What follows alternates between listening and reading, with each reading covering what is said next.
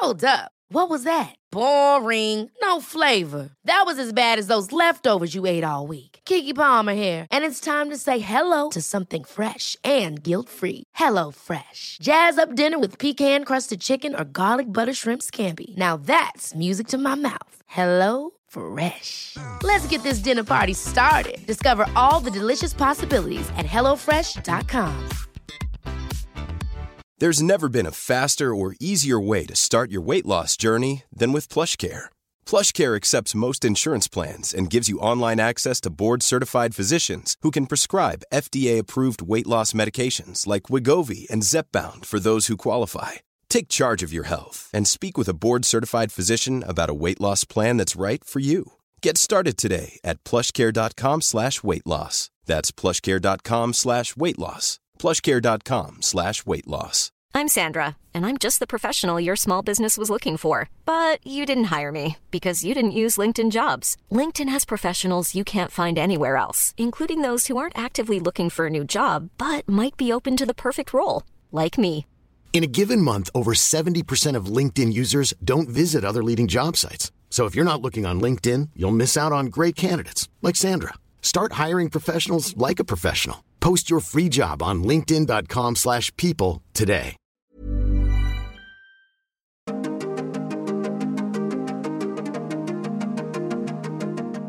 Welcome to the Metabolic Classroom, a nutrition and lifestyle podcast focused on the truth behind why we get sick and fat. What you're about to hear was taken from a live broadcast streamed on insuliniq.com. The Metabolic Classroom is brought to you by Insulin IQ and by Health Code Meal Replacement Shakes. Episode 25 Decoding the Dawn Phenomenon. A spike in glucose levels each morning can be startling, but it doesn't need to be scary. To understand the dawn phenomenon, you need to understand hormones.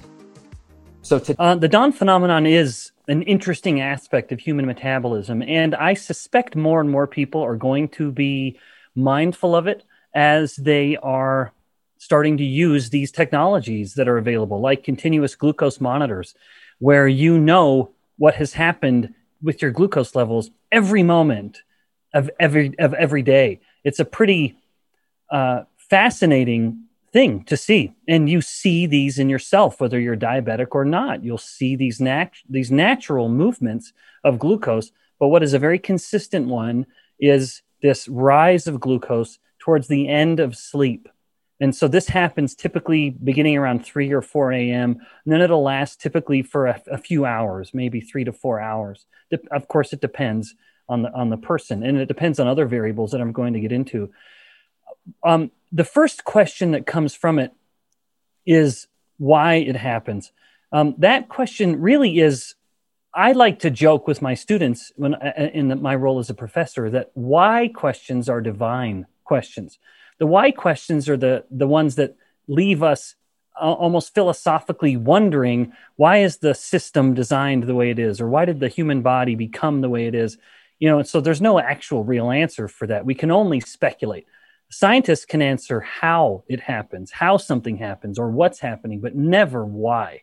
But let me be philosophical for just a moment and offer my my philosophy on why this phenomenon occurs in so many people it probably happens because as you are nearing the end of sleep, your body is priming itself to get up and get going.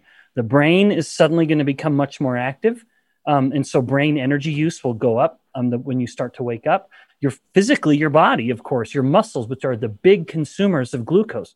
Muscles consume more uh, glucose just because we have so much of it than any other tissue does. And so we're about to get up. We're going to start stretching and think about a stretch. That is a very intense contraction of a muscle. And so we're going to get up, we're going to stretch, we're going to start moving around. And so our metabolic needs are going to go from very low to much, much higher um, very quickly. And so this, the dawn phenomenon could just be a way of the body saying, basically, I'm about to come online.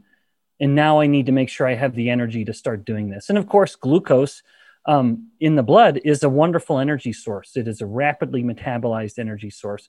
And so no one should ever mistake blood glucose for dietary glucose.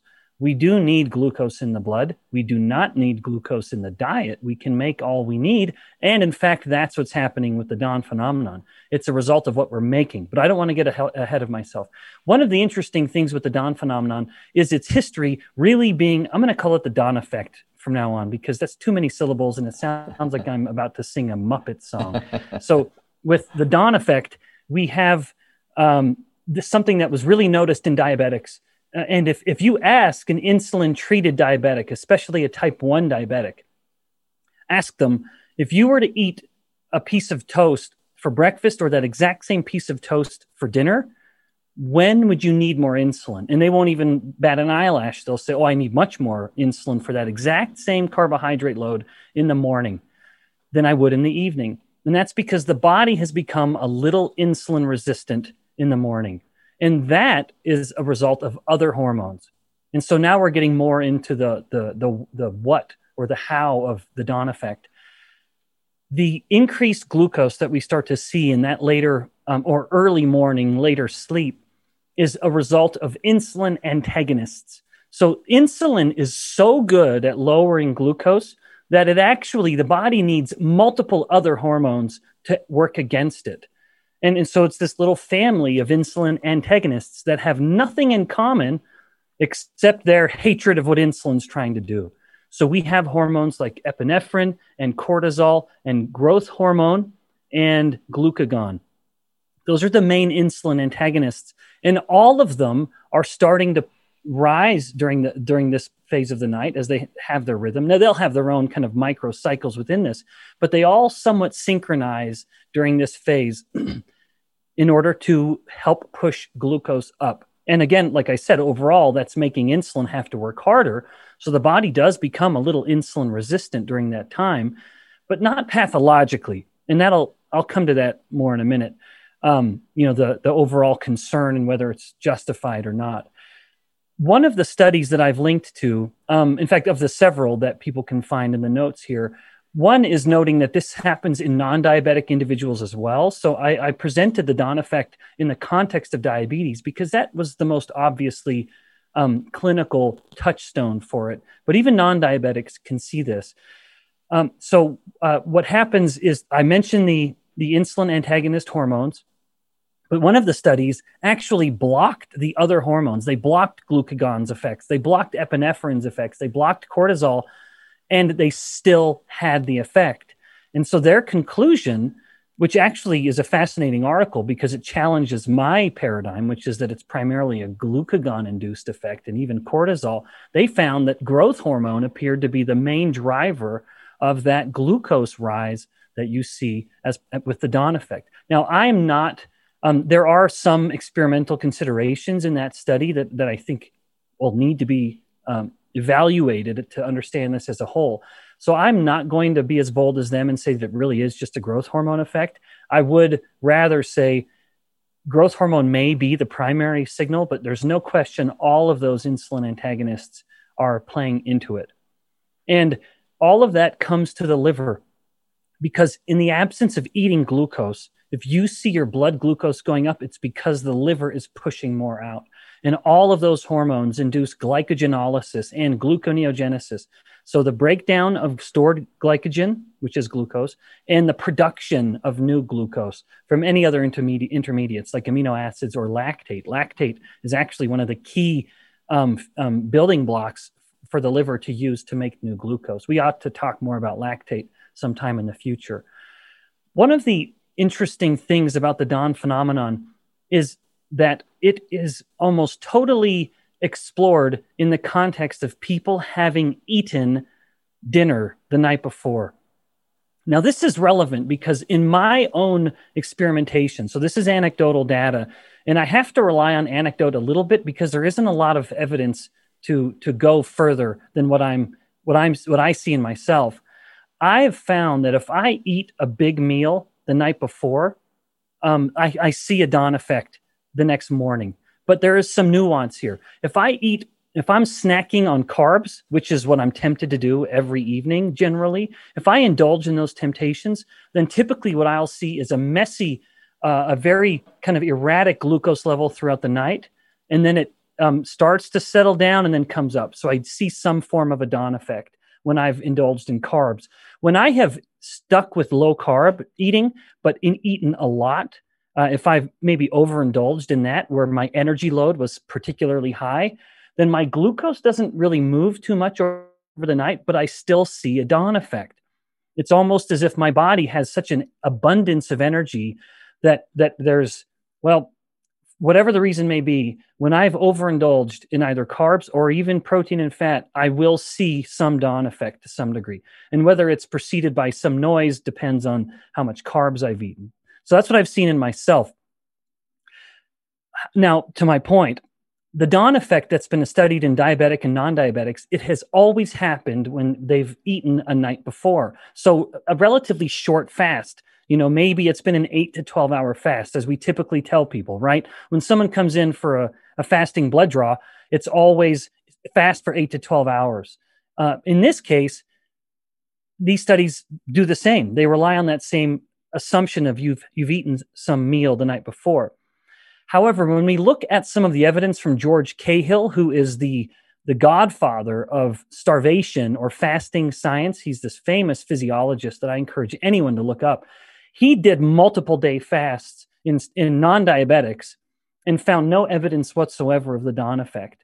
So, a part of me suspects that the dawn effect may be so common just because we so commonly are eating big meals in the evening um, and even indulging and snacking later in the evening. That I, I suspect that if we were to remove that, um, then more people uh, would not see a rise in glucose. I certainly see that in myself. If I have eaten a very modest dinner and stopped with that dinner and not snacked at all and not overindulged in the dinner itself, I do not see any hint of a dawn effect. Now, that's anecdotal, so I would want everyone to know that I'm not speaking with absolute authority there, partly again because there's just not a lot of evidence on it. Now, okay, a next question would be moving on. What issues can the dawn effect cause? Well, none really. Um, and that sort of reflects my overall um, regard for the dawn effect. There are no obvious side effects from the dawn effect, none that I've seen in the published literature. The only obvious effect is that uh, the diabetic who's insulin dependent, like type 1, is going to have to take more insulin. Or if you have a type 2 diabetic who's been prescribed insulin, they will as well, of course. I think there's a practical takeaway, though, um, for those of us that are metabolically minded, which is if our body is acutely insulin resistant during that state and it's having a harder time naturally controlling its glucose, why on earth would we want to make the body have to work even harder by loading the body with more glucose in the morning? So I think the dawn effect is to some degree a call to control carbohydrates at breakfast. And tragically, of course, that's the meal that has become the most heavy with carbohydrates, right? If that's when people are eating their bowls of crappy cereal and having several pieces of toast with jelly and and, and bagels and orange juice. This has become we have we have put the worst um, foods at maybe the worst time of day in the morning. Now, what are the normal ranges? There are uh, there's no well-defined normal ranges. What can happen? I've seen one study that found that people with the dawn effect could go up into the mid hundreds. I would say that's probably only something that's happening with a diabetic, a type 2 diabetic um, in, in, the average non-diabetic individual, it could be that your glucose levels get up to about 100, whereas they're normally, you know, squarely in the 80s or so. But that can be quite a range depending on whether you're diabetic or not. So again, anywhere from perhaps 100 up into the mid hundreds, 150, even 160. But then again, if you take that person who has that natural boost in glucose and then put more glucose on top of it because that's what they eat for breakfast, you do in fact spike it even higher. Um, at what point uh, would it be a concern for someone? This is a good question. In a way, I kind of have to rely on consensus data here. And that would be that if you are consistently seeing your glucose levels in the low hundreds, and I mean like into the low hundred teens or, or above, that is probably a sign that you're getting into the realm of, of having diabetes. So, so pretty significant insulin resistance. Now, uh, of course, that depends on so many variables, like how well are you sleeping, um, and and and so on. But typically, if you're getting into those, if you're getting up to 120, which is right around the the actual diabetic cutoff, then you've got a problem, and you really need to take that dawn dawn effect seriously. Uh, so the next question would be, well, if I've got to take it seriously, should I medicate to treat it? Um, should I take an insulin sensitizing medication like metformin? My, no, I don't think so. Because again, I don't think the dawn effect itself is so pathogenic or, or so harmful. So I don't think it's I don't think it's fruitful to try to address that one single point of metabolic health. Again, if it's consistently elevated, then you have a broader concern and you're not going to just address the dawn effect. You're going to try to address the whole thing. So, no, I do not think someone should take some medication to try to blunt the dawn effect. Again, because I don't think it in and of itself is so pathogenic. And that kind of is the last part of it. Do I even need to worry about it?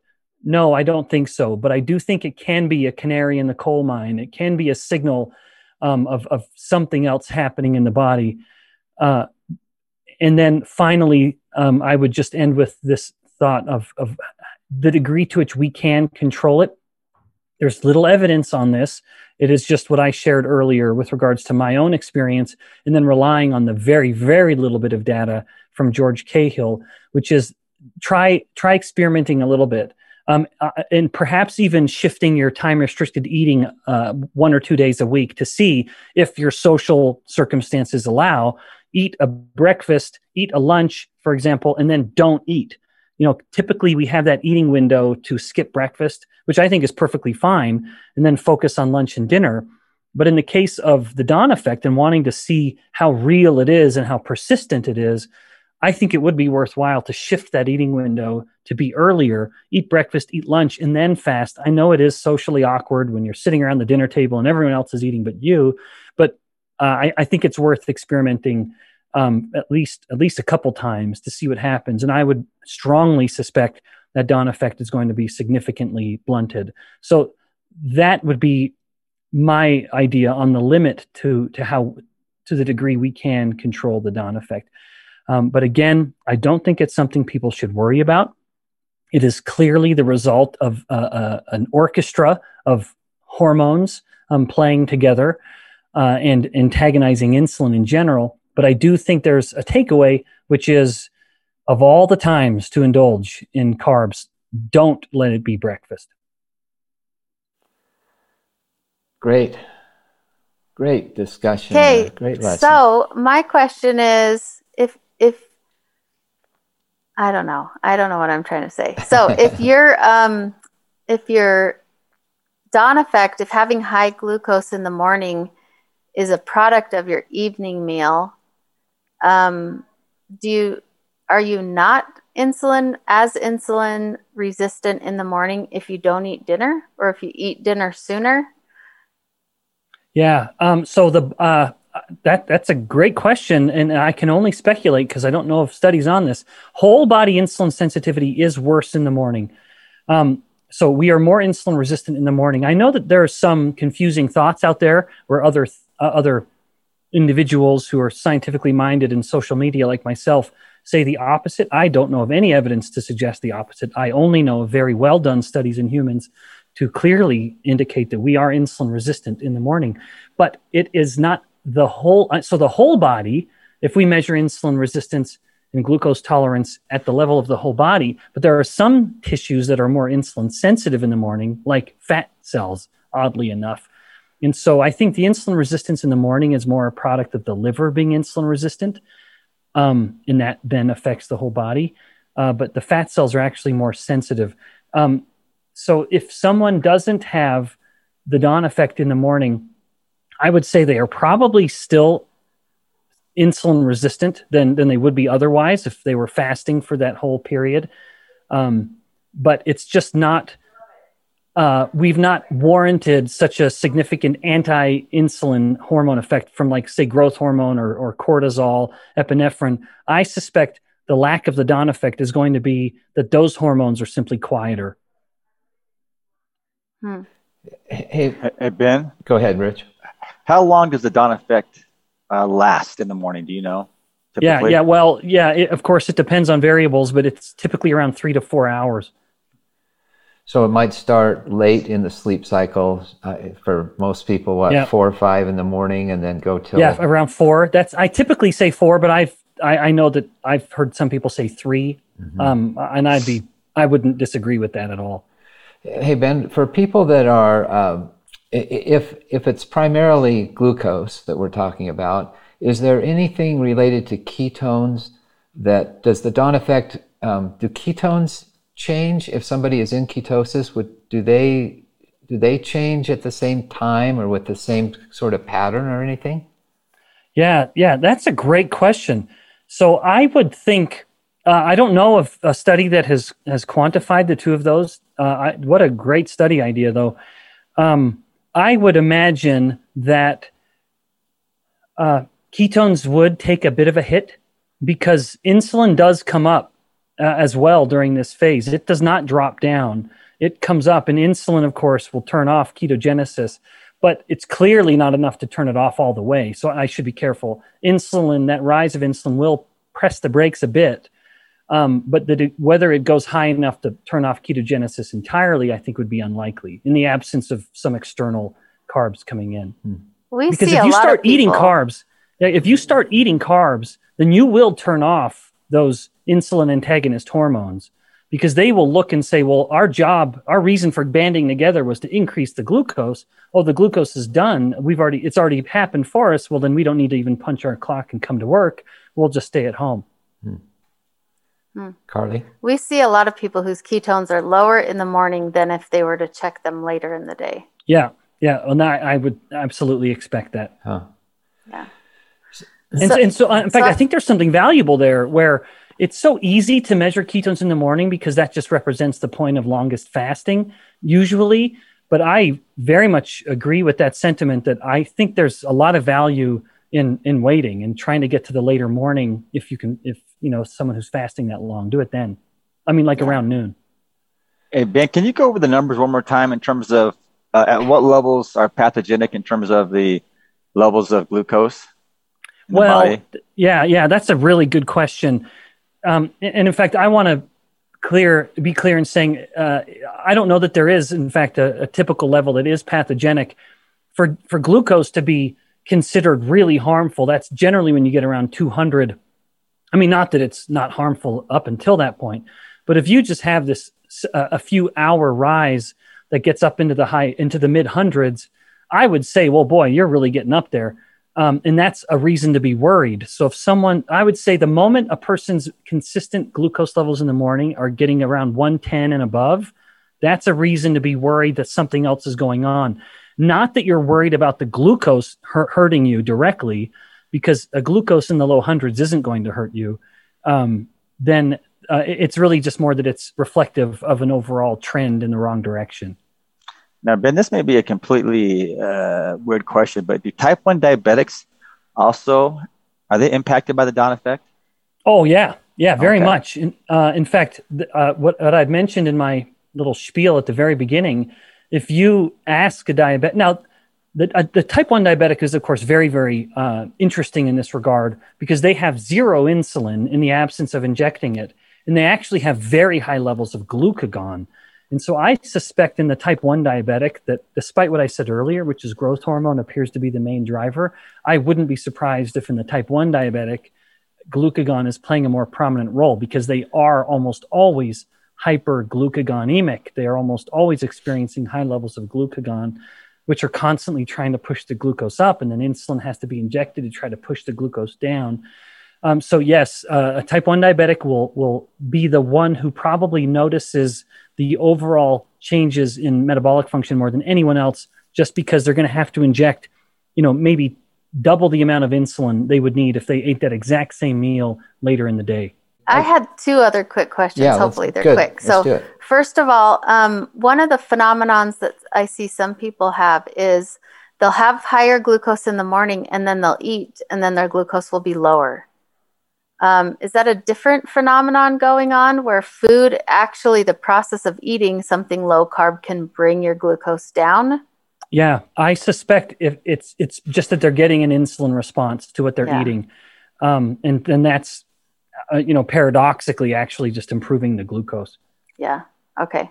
And then the other thing, I feel like I've heard you say that you become more in- insulin resistant as the day goes on, and to be careful with your you know with your evening meal because of that. But I feel like you're saying no, I've not said that, that but I, okay. I know people. Who, I know people that do. I, in fact, I think I've heard Jason Fung say that, and I have Maybe nothing but that's where I affection and and great respect for Jason. Um, and that would be, I think, a point where he and I would simply just disagree. Uh, Yeah. the, the evidence, like when I'm saying what I'm saying, it's because there is uh, a human study that uses the uh, hyperglycemic or, or um, hyperinsulinemic euglycemic clamp. This is a, a study where they bac- basically push your insulin levels up by infusing insulin, and then they see how much glucose do we need um, in order, how is the body responding to this insulin, this elevated insulin, and how much glucose do we need to put in to keep the glucose normal in the midst of this elevated insulin? And in the morning, we need um, much less glucose than if you do that exact same study. So basically, the body isn't responding to that high insulin as well in the morning as it is later in the day. Okay. So that's that's a, a little debated topic, I guess, huh? Yeah, yeah. Well, When- I- I don't think it's days? debated, but um, I don't think it should be debated. Uh, but Okay. Because the evidence seems clear to me. But I, I do think some of the conflict might be that sometimes someone looks at a cell based study or a tissue study and then extrapolates that to the whole body. Um, and I just, I try to distinguish the two and say, well, the liver's more insulin resistant in the morning, the whole body is more resistant to insulin in the morning, but fat cells are more insulin sensitive. Other tissues may fall on one side of that or the other as well. But the body does appear to be with the with the hyperinsulinemic euglycemic clamp, which is considered the gold standard for measuring insulin resistance. It appears to be more insulin resistant in the morning. Okay. Good to know. Hey, a couple questions uh, coming coming in on this uh, topic. Let's let's take a couple of them from Lacey. My blood glucose takes hours to lower after I wake. Around midnight, it rises into the 110s, then slowly lowers after I wake, not returning to the 80s until 2 to 4 p.m. Dawn phenomenon cannot last this long, right? Uh, well, I wouldn't say it cannot. Uh, it, we, it is such a danger to try to create a consensus on what's normal in the body. Uh, so I would say it probably can last that long. Uh, from Janet, I have uh, blood sugar at 180 down to 100 by 4 p.m. Uh, what can I do about this? Is it the dawn effect? I've been low carb and one meal a day for a year. Um, yeah, I, I wish I, I wish I wish we knew more about the dawn effect and and just how long and extensive it can be in some people. So I, I can only say yes, it might be that you have just a bigger, longer dawn effect, which does happen in diabetics. There's no question. Um, but how much longer and how much bigger, I just don't know. Yeah. Uh, I, I also can't help but wonder what are you eating for your one meal a day and when are you eating it? I do worry um, sometimes when I see people adopting one meal a day. Uh, I know when I do it, it is hard to control my appetite um, in that evening meal. Uh, I, I very, very often overeat and then I snack. It, it ends up being kind of a big, long meal because I eat the meal and I'm snacking for a little while after it. Um, and, and I don't sleep as well when I do it like that. So when I have for me, when I can and I do a one meal a day, I actually have started doing it for breakfast. Um, and then I just try to mitigate the awkwardness with the family, or I'll just tell my kids that daddy's fasting today, um, which is something that I do religiously from time to time anyway. So it's not that shocking. But I very much control myself better and sleep much better when I do my one meal a day earlier in the day. But I think most people just do it at dinner because it's so much more convenient. So in in in in your case, where it is bigger and longer, I, I can't help but um, say you probably just need to change the way you're doing it, and that will very likely help, but not remove it, not remove that big dawn effect, but I bet it would help. Thank you for listening to the Metabolic Classroom.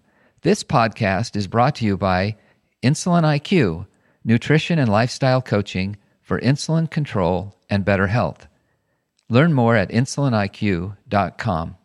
And by Health Code, the world's healthiest and most delicious meal replacement shake. Learn more at Get Health, that's G E T H L T H dot com.